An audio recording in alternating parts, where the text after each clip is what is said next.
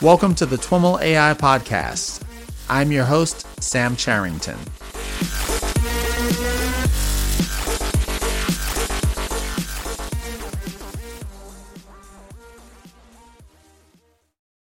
All right, everyone, I am here at PegaWorld in Las Vegas, and I have the pleasure of being seated with Vince Jeffs. Vince is the Senior Director of Product Strategy for AI and Decisioning. Vince, welcome to This Week in Machine Learning and AI. Thanks, Sam. Great to be here. It's great to have you here. Let's get started by talking a little bit about your journey to AI. How did you get into this space? What's your background? I've got a circuitous background to coming to where I am, but it's been a fun journey. I actually studied applied statistics at Georgetown and the University of Maryland a long time ago. And I think that's kind of what AI has become. We called it applied statistics back then. Now it's fancy term AI, but it's all good. From there, I worked on the client side with UPS, building decisioning and marketing technology systems. I worked with an agency, Rapp Collins. I worked with SAS, the business intelligence and analytics vendor, and did that for about 4 years. And then I joined a company called Unica. And Unica was started actually doing predictive modeling with their first solution. And then they got into the marketing technology space. And I spent 10 years with Unica before they were bought by IBM. So I spent a few years with IBM. I like to say kiddingly that my career took me from Big Brown to Big Blue. And then I ended up with Pega. And I spent the last 4 years with Pega in that product strategy role. And so did you know John Hogan well? Oh, yes, absolutely. Knew John well. We worked together in a past life. So awesome. Interesting. Yeah. Yeah, John's a great guy. He headed up engineering at Unica for years. Right. Awesome. So tell us a little bit about your role at Pega. What's your focus at Pega Systems? Yeah, it's a lot of fun at this point in my career because I do get to think about sort of the strategic factors that a software vendor needs to consider as they build product. As they decide whether or not they need to, maybe buy something or partner. And that's really when I tell people there's three things I do. I worry about building, buy-in, and partnering and the right mix of that and when to do that. So that's, a fairly broad set of items there. But I really do work closely with our product team. We have a product team in Amsterdam and a product team in Cambridge. And we think a lot about sort of facets of the way we would prioritize what we would build into our product. We want to be market-driven. We want to do things that are innovative. We want to balance that with what our customers need and sort of what they demand to make the software successful. And then we also have sort of, a lot of people call it technical debt. That you have to always be sort of paying back and fixing the underlying technology, being able to do things faster and more efficiently. So we try to balance those three things, and we've come up with a way of doing that. That's a big part of my job is working with everyone that's involved in that process. And then also I do work very much with our partner team. So you might have. You're here at PegaWorld with us. We announced this morning our launch of an ISV partner program. So I've had a big hand in that and some of the partners that were mentioned that are going to be in that program, such as Movable Ink and Celebris and Persado. I've worked very closely and helped bring those partners along and nurture them in their journey with us. Fantastic. And you gave a couple of presentations here at the conference yesterday. What were those on? I did. It was a fast, fun, and furious day for me. I did a couple of presentations yesterday. One was on a really cool thing that I'm very passionate about, and that is driving new innovations into our product by having the idea of an innovation lab. It's not so much research. I like to think as research is more academic. It's more thinking about really applied ways that we can do cool new things in ways that we can actually affect customer journeys and customer experience with AI and machine learning. So we did what we called 4 sneak peeks. where we wove that into a story about a gal named Danielle who has a connected car, and we're trying to predict things that might go wrong with her car. We're trying to help her experience by diagnosing things quicker. We're also trying to be more personalized when we communicate with her. And then ultimately, we're trying to manage any of the communications we're doing to make sure we're always doing something, you know, intelligent, relevant, and smart. Okay. And what was the other presentation? And the other presentation was a panel discussion. I was very thrilled to be able to host three of our great customers, British Gas, GM, and HSBC. So as I kidded when I opened it up, we had gas, we had a car, and we had financing. So we had a nice mixture of use cases. So you could go somewhere. We could go somewhere with that. That's exactly right. And it was fun. They have great stories. And so I let them do most of the talking. But I think we ended up with a nice blend of where they are today with AI and their use of it in a practical way, and where they're on their journey to what we like to call omnichannel experiences with customers, and then where they're taking that, kind of how they're expanding that out in their organizations to try to continue to drive more customer-centric value. Awesome. Maybe let's go back to that first presentation and talk through these four scenarios with an emphasis, of course, on the AI and machine learning bits that you were showing. Yeah, absolutely. So as I said, we had four sneak peeks, and the first one was really about Danielle having some car problems. And there's connected cars today, right? GM tells a great story, and they were on my panel and telling that story. Travis Bradburn tells that he's been 10 years working with Pega and the connected car with GM. They really pioneered some of this. And OnStar in particular. Right? OnStar, exactly. So customers of GM that have the OnStar package are familiar with the whole connected car experience. And so we based that on that sort of use case a little bit, but where we were taking it was into the deep learning area. So, we've been very big about applying what we call practical AI. There's plenty of models today that are very useful, supervised machine learning models such as logistic regression and Bayesian and lots of things that we use today. But what we are really experimenting with is the ability for deep learning to listen to a lot of different data sources, and there's a lot of different data sources coming off both the connected car and Danielle herself, using her mobile app and going on the website and engaging with the brand. So we were learning sort of what might be going wrong with both Danielle's experiences and her car, and basically that was about using deep learning to trigger off a early warning that there may be something trending bad with her car before we have to actually wait, which is the typical car user's experience today, right? Suddenly they get a check engine light. And usually when they get that, there's already something wrong with their car, right? Sometimes it's something simple, like maybe a gas cap's loose, but more often than not, it's something where there's actually a part that's already failing. And so what we were trying to use is deep learning to preempt that, to actually listen to all those different sensors and be able to give an early warning and maybe get that car into the shop to have a look at it before something actually breaks down.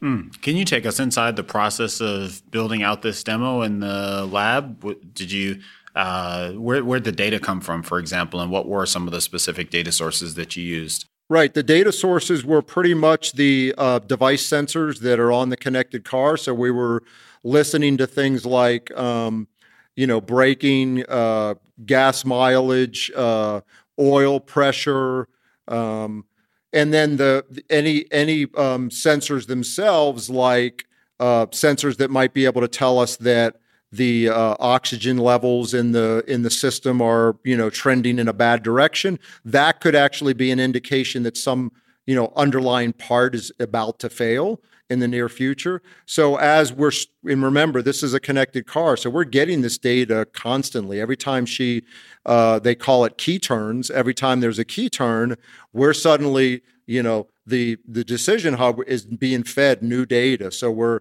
able to learn again every time there's a key turn and she takes that car out on her commute, we're able to learn more about the performance of that vehicle. And what we were doing is we were using deep learning to actually look into the future and say, we predict that the performance, not necessarily there's going to be a breakdown. So it wasn't so much about actually a bad breakdown, but it was more about gas mileage performance going down. So we want to be able to, prevent her from just losing money on paying for unnecessary gas. And that's the alert that we gave her. We said, nothing urgent. Your performance is degrading. If you come in, she was still under warranty. We'll have a look at this. And then that led to the second sneak peek. You mentioned that the scenarios incorporated both data from the vehicle as well as data from Danielle herself. Did any of this Danielle originated data come into play in this first scenario? It did not in the first sneak peek. Okay. It did later on. Okay. So we'll make sure to hit on that. So this, you were leading us into the second sneak peek. Right. So what we had done is we had provided her with, again, a friendly alert when it's convenient. And we could also automate the process of helping her schedule an appointment and using some AI technologies. Those aren't real fancy AI technologies, but they're good customer experiences to get her into a dealership maybe that she's used in the past and she's comfortable with, and at a time that's comfortable for her. So we can sort of, we can maybe not so much predict, but give her, convenience associated with her past behaviors. Then once we got her into the shop, really what we had, the second sneak peek was all about helping that technician through the diagnostic process. So we're using some rules, which Pega has a great rules engine, along with some, models to help that technician get quicker to a solution. And so as the technician was already sort of given a next best set of service actions that they might look at, and they were inspecting the car and saying, well, no, this is probably not the problem, even though you're saying it's a 60%, our model's saying it's a 60% propensity. As soon as the agent gives the feedback to the model that particular item wasn't the problem, then the model can recalculate and sort of hone in on what is the likely problem. So we had 6 or 7 different things that were teed up as potential problems in this situation, and we were able to help that technician quickly narrow down to the problem, probably faster than they would have just by, somewhat trial and error, which happens in the shop sometimes. It's interesting that that example. It's where we are with machine learning and AI today. It's kind of easy to think of that as passé. What's the right way to come at this? What's interesting to me about that specific example that you give is, while it doesn't strike us as kind of the way we think of machine learning and AI today. AI in the 70s and 80s was all about these expert systems that were trying to guide maintenance people through processes to help them help them resolve issues more quickly. And so it's interesting that, we're kind of combining kind of in this rule system you're describing traditional or older approaches or thinking around AI with more modern deep learning and other types of technologies. Absolutely. And I think you've hit on what we feel is sometimes innovation, and I'll try to pull out a quote, is rediscovering things from the past, and then putting a new twist on them, right? Or combining multiple innovations from the past. And I think expert systems still have, a very good role to serve in the right use cases. It's just like when, I'm sure you would agree with me, with machine learning, it's not about one algorithm. It's not about this new deep learning, which is, really cool new ways to do neural networks, which have been around for, 20 years or more, right? But, and there's some great advances there, don't get me wrong, but it's about picking the right algorithm for the right problems. And then sometimes combining those together into a real solution for somebody like a technician or a car owner to benefit from the application of multiple sets of analytics together. So yes, there wasn't one piece of analytics I could point to in that second sneak peek that's terribly new or innovative, but it is the combination of these things in practical ways of application that really do drive value for consumers and organizations. And so what was the third sneak peek then? So the third sneak peek is a little cooler. Okay. So that's good, because we don't want to get, on an AI podcast and not have a few things that are cool to talk about. So deep learning is cool. And also this one was about what we really call dynamic email notifications. But we really believe this is going to any kind of dynamic treatments that customers might get. And when I say treatments, I mean, whether you get something that is presented to you on a website, or whether you get it in your mobile app, or whether you get it in an email, I would think of all those as sort of consumer treatments. It's a brand having a conversation with you. And this sneak peek was about making that email much more dynamic. And when you think about it, email's kind of an older channel now, almost getting like direct mail, right? Where you think, that's a lot of people have predicted the death of email, like they did COBOL, right? But as we heard on stage at Pega yesterday from Aflac, I think there's still COBOL running. So there's going to be email, I believe, for a while, and it's still a very viable channel. But what we're doing is making it dynamic so that it is essentially like a web page. And so really, a lot of people think about email as outbound treatment, outbound marketing. We really like to think of it now with this new sneak peek as inbound. And that might sound crazy, but what I mean by that is when that email goes out, it's nothing more than a template. There's containers in it that will be aren't pre-populated, with content. That's the way most emails are done today. Organizations have to back up weeks and get approval and decide exactly what's going to go into that email, and then they send it out. And then maybe you don't open it for another 2 or 3 days because you're behind on your email, right? Or that's a personal email account. You don't check it that often. But maybe you go in there because you do a search for a brand you're interested in something and pop up that email. Now suddenly that content is 3 or 4 weeks stale. That's not going to make for a great experience very often in the contextual world we live in. So what we did in this sneak peek is we showed how working with a natural language generation partner that we're now partnered with, Persado, and a dynamic email content provider, Movable Ink, and Pega, we could dynamically populate that email with content at open time. So at open time, when you open that email now, it calls back to Pega. It gets the next best content to put into that email. In this case, it was thanking Danielle for coming into the, and get her car service quickly, and actually encouraging her to sign up to a new loyalty program that we had, and even encouraging her with some, points that were specific to her value. And then the language that was used in there, which is the Persado piece, was generated for Danielle. So knowing what emotional language she responds to, and you can do that if you have enough interactions. You need a lot. You need maybe 75 interactions with Danielle, but if you do that and you test and learn, you can learn that she might respond to appreciative language or urgent language. And there's a set of emotions that Persado sort of keeps track of, and they tune the language and to what resonates with her. And when you think about it, that's great. That's more like a brand having a conversation with a customer rather than having some one-size-fits-all treatment. So there's AI happening at the Persado level around this natural language generation and customization. Is there a lot of what I've seen at the conference here and in the keynotes is around optimizing the presentation of offers, kind of referring back to the podcast I did with Rob Walker on the next best action and next best offer. Right. Talk a little bit about the AI that's that is involved in that piece in this third sneak peek. Right. So when Danielle opens that email, Persado has already sort of figured out probably a number of variations that they're going to test with Danielle. They've maybe been, again, if you walk with my scenario and assume that, yes, we have interacted with Danielle before.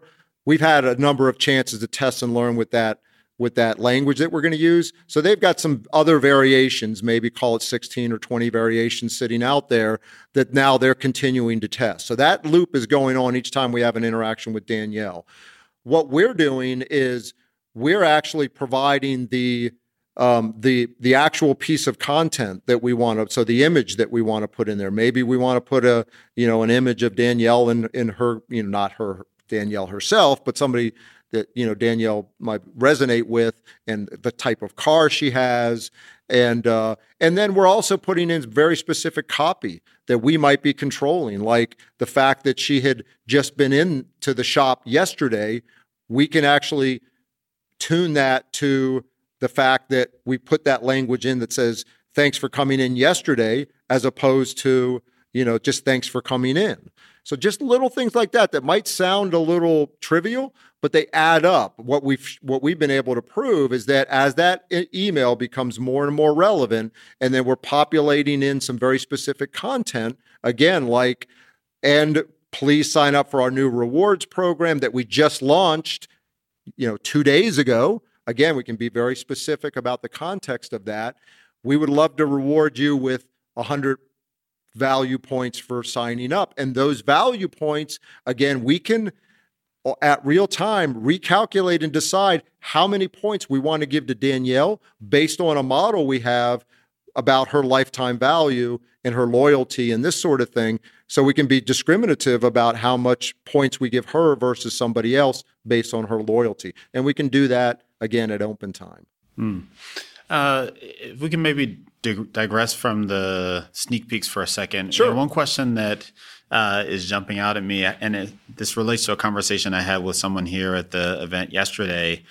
I think, you know, we've established that consumers appreciate personalized experiences. We all know that, you know, we've all had the experience, the opposite of that, where you call into a call center to get something done, you get bounced around 4 times, and each time you have to tell them who you are and what the problem is, right? That's, you know, the antithesis of a personalized experience. And now what we're talking about are these hyper-personalized experiences where you're drawing on this vast, you know, database of knowledge, you know, based on interactions. And I guess that the observation is that, you know, sometimes it comes across as creepy, yeah, right? Even for me, I'm like very technology forward. I thought that's where you were going. Right?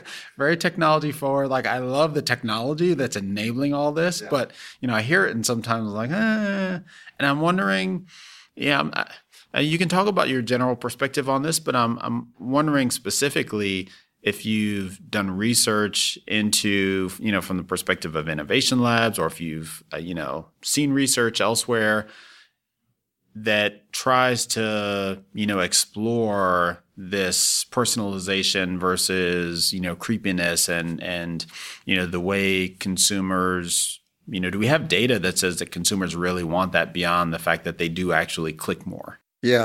It's a really interesting area. And I'd say we don't have a lot of data on that. And it is a good area for us as an industry to really dig into more, especially with, you know, more of these, you know, regulations that are becoming more prominent, right? With like, everybody knows about GDPR, which just launched May 25th. But I think that's just that's really a swell that's going on. It's not just in Europe. I think it's happening everywhere, quite frankly, where consumers are waking up a little bit to the fact that there's been a lot of data collected about them, and it's being collected, and they need to sort of seize a little bit control of that. You know, let's face it, consumers are empowered, but they're also sometimes naive about what's going on in the background. But then once they become less naive about that, then they become more empowered. And I think brands want to, you know, by and large, most trusted big name brands, smart companies want to be responsible about that. But they don't know where that line is exactly. And they need to be very careful about how they test that. They don't want to test that in actual practice if they don't know what they're doing. So that makes them a lot more conservative, and that's not always good. So what we believe is that they can test some of that using simulations and using other means to push the envelope a little bit in a lab, if you will, and then sort of slowly roll out and test that, you know, that line. How do you test consumer attitudes and consumer reactions to, you know, a campaign and a set of interactions via simulation? Yeah, well, I think first of all, you need to do some of those tests with voice of the customer, you know, with panels, and actually, you know, ask your customers, right? You don't have to ask all of them. You can use statistics to figure out, you know, approximately whether your customer base is happy or not with this kind of a thing that you're doing. But then what you can do is you can use simulations to kind of like run the scenarios that might play out in terms of things like, say, opt-out. It's not always a catastrophic event that happens when you cross the creepy line, but it can be a bad marketing event, right? Like if somebody opts out, and now there's better ways to be a little bit more granular as a customer, as a company, about how you set permissions and allow consumers to set those permissions. And so they, you know, you can get smart about them being able to opt out of certain things, but then, you know, entice them still to want to engage with your brand in other areas, even if they're going to opt out of these channels or these communications. So I think you need to, you know, be smart about how you test that. I think where you're going, which is kind of interesting, and it goes back to the scenario, the sneak peek of, you know, using the data that you have and kind of attitudinal learnings about a particular customer. Maybe there's a way to determine customers that will be creeped out. Exactly. And then send them more generic, if you will, emails, or less kind of edgy types of emails. I don't, it's not clear to me like how you would learn it, but it's a really interesting area. And I guess to your other point, you know, maybe just ask, right? Yeah. Yeah. Maybe ask and sample and use, you know, some traditional methods of statistics to extrapolate. Right. But I think, you know, you're on to what, you know, we're kind of digging into a little bit, which is, you know, you really have to, you have to kind of blend that together and then you know, be careful about how you roll it out and monitor it very closely, right? Monitor what's going on as you're testing, because you don't have to roll these things out in mass, right? You roll them out in very small increments when you put it into production, and then you watch what's happening, and you compare that with what you thought was going to happen in the simulations you did, and you adjust, right? That's one of the hallmarks, we think, of what Pega helps do, is it really helps customers be able to be more agile about, once they do things in production, about being able to quickly rotate and change, you know, directions if they need to, or pull something back out if it's not working. Commonwealth Bank of Australia in the keynote this morning talked about how they were able to do those things, you know, in 5 hours now, to make changes, as opposed to something that took 8 weeks to do. So that's, I think, a key, you know, part of it is, hey, you know, when you're using AI and when you're affecting customer experience, it's going to be a test and learn process. Your lab is not going to have it completely right. Right. But if you have the ability to at least make an educated guess going in, and then ask your customers, right? So we touched on that, and then, you know, pivot fairly rapidly when you see that it's not exactly going as we drew it up on the drawing board. That's key. And I think you can, you know, get smart then about how you treat those customers and which ones, like you said, which ones you're modeling, which ones you feel are you know, going to be more sensitive versus not. And then your models can learn and get smarter about that as you get more and more customers that you're learning, you know, you're getting more granular about the sensitivity, almost like Persado is getting more and more granular about the language that you respond to. You get more granular about your ability to decide whether Sam's going to be creeped out or Vince is going to be creeped out. Mm-hmm. Interesting. So popping back over to this fourth sneak peek. Yep. So the fourth sneak peek, the story kind of culminated with Danielle being happy, back in a happy place, right? She had her car fixed. She got this offer to sign up for this loyalty program and get points. So she accepted that. Everything was looking great until the next morning she gets in an accident. Okay, so we had to add a little drama to the to the scenario. And of course she has a connected car, so we have some intelligence about maybe how bad that accident was. Now we don't want to cross the creepy line, you know, So we don't like reach out to her or anything. But what we do is, and the scenario continued with her then it wasn't a major accident, so the airbag didn't go off. But she got on, right after that happened, she got on her mobile and she was looking on our service pages, right? Maybe she was looking up to see if, some cosmetic damage, sort of whatever she needed to kind of, do a little investigation on. And those were cues that we were picking up. So we're picking up the fact that, suddenly Danielle's like looking at service pages and looking at these pages that have nothing to do with maybe buying a new car or, how to use her mobile app. So we decided that, and we call it next best moment, that we had some marketing. We had a marketing treatment teed up to go out to her in 2 days after sneak peek number 3 had concluded. And that was going to be, we were going to make her this big, great offer on a new car because she had a older connected car. Well, we decided that the next best action and the next best moment for that was going to be, that night, because she checks emails that night, and we had kind of learned that that's the time she's most likely to engage with emails. What we did is we actually took that communication out of the queue because we recognize that there's something going on. We don't know exactly what it is, but we predict that she's probably going to be calling us, for some more service. And so therefore, it's not time to be marketing to her. So we actually pause that. Maybe we'll resume it later on again when the time's right, but the time wasn't right. So we paused that and we really managed that next touch point proactively. Interesting. And so across the, maybe talk a little bit about what goes into that from, is there MLAI involved in that fourth scenario, and how is it expressed? Yeah, good question. We like to categorize decision management and the arbitration of decisions as AI. We think it's fair. Actually, there's been other third parties like Forrester that have agreed with that decision management is a form of AI. I guess those things can be argued by the AI purists, right? And to some extent, I understand their arguments that, let's say basic rules or even some of the basic robotics, that's just pure automation, right? There isn't anything, terribly sophisticated algorithmically going on. Let's just, for the sake of this conversation, say that that's part of AI, decision management. So we can decide the decisions that we're going to make either today when Danielle comes in channel in the mobile app and we decide what we want to actually present in a container there or on the website.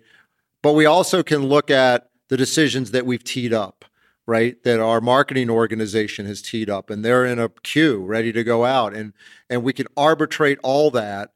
We can capture things, we can sort of, capture and kill things if we need to, or capture and pause things. So that was really more about, again, not fancy AI technology, so to speak, but the orchestration of decisions across channels, which again, what we've seen is that just has tremendous benefits for organizations. Yeah, and that's been a core theme across the keynotes that I've seen here. And one of the things that I've observed is that a lot of emphasis has been placed on the distinction between this traditional approach to marketing that is characterized by set segments that are determined, say on the period of, weeks, versus a continually optimized marketing loop that's, real time putting together offers for customers.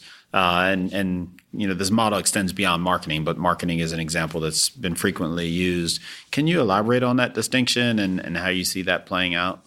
Absolutely. I think that's a really important distinction. And it actually is we sometimes call it like a 180-degree shift in the way you think about how you approach understanding a customer and then taking action on that customer. So when you use the more traditional approach, as you called it, which by the way still has applications today in some cases where you just simply don't have any customer data, right? If you have to go out and do advertising and you really don't have customers that are aware of you, you might have to use segmented approach to reach those customers. But once you have some customer data, and that doesn't take very long as an organization, right? Once you onboard a customer and they've transacted with you a little bit, you've got a wealth of information about that individual customer.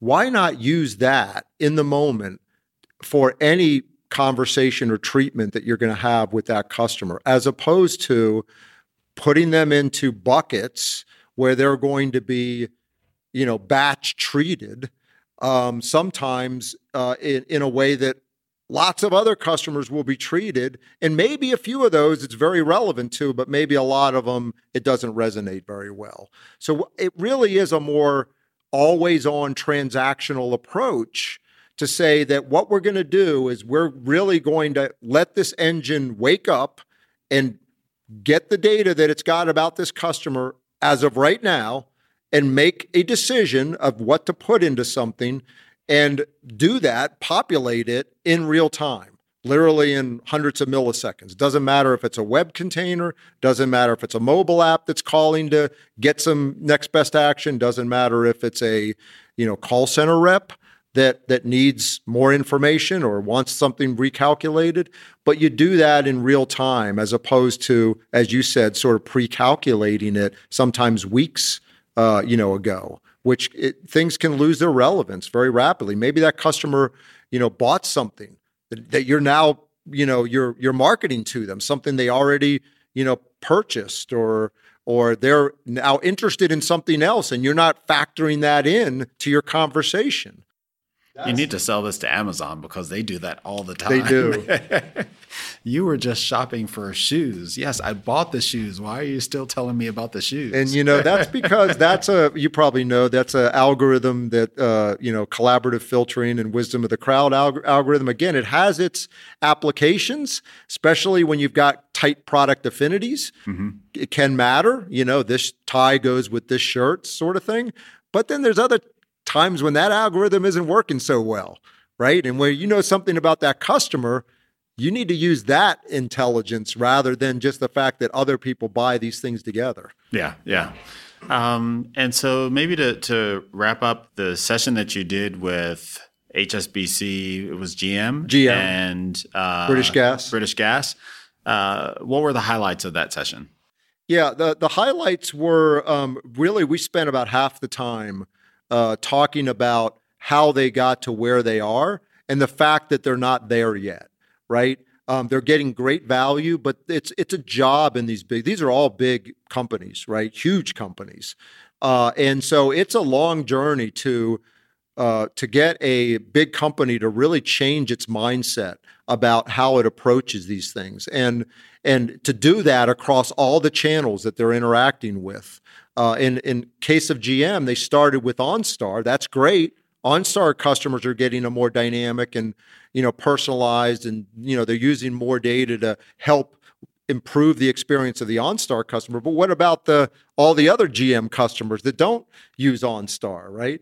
And so Travis talked about how they're starting to roll that out into more of their, you know, programs beyond just the OnStar program. British Gas, Joe Allen told a similar story about where they really did tackle a lot in their first couple of years of putting Pega in. They really felt like, you know, if you're a gas or an electricity customer, you don't interact with those brands too often, right? But when you do, it's really important, right? It might just be before your contract is up.